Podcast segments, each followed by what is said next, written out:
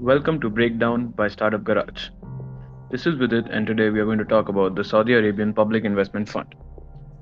The Saudi Arabian Public Investment Fund, or PIF, was established in 1971 to fund strategic projects to help boost the local oil dependent economy. Since then, the PIF has been Saudi's main investment arm to invest in corporations inside and outside the country.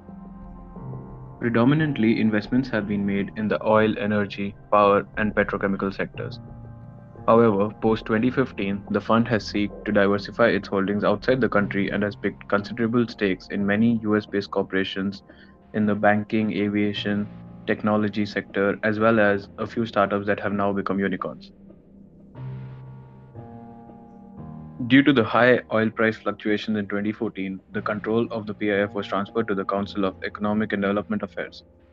As a part of this process, the reins of the PIF fell into the hands of Crown Prince Mohammed bin Salman Al Saud. As soon as Mohammed bin Salman came to the PIF, the fund has diversified and made bold investment bets like the ones mentioned above. Some hits and some misses later, the fund was found at the forefront when the government announced its Vision 2030. The investment thesis, however, has been very clear for these uncertain times, and the fund has been very vocal about it.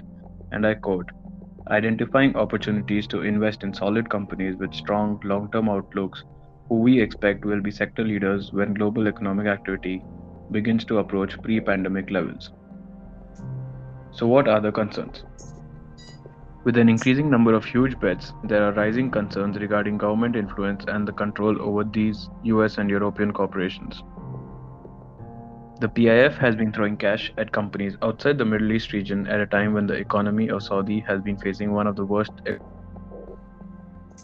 At home, the government has cut public spending, increased indirect taxes by almost threefold, whereas Mohammed bin Salman and the PIF have been picking up foreign assets at cheap prices and have been calling it a strategic move.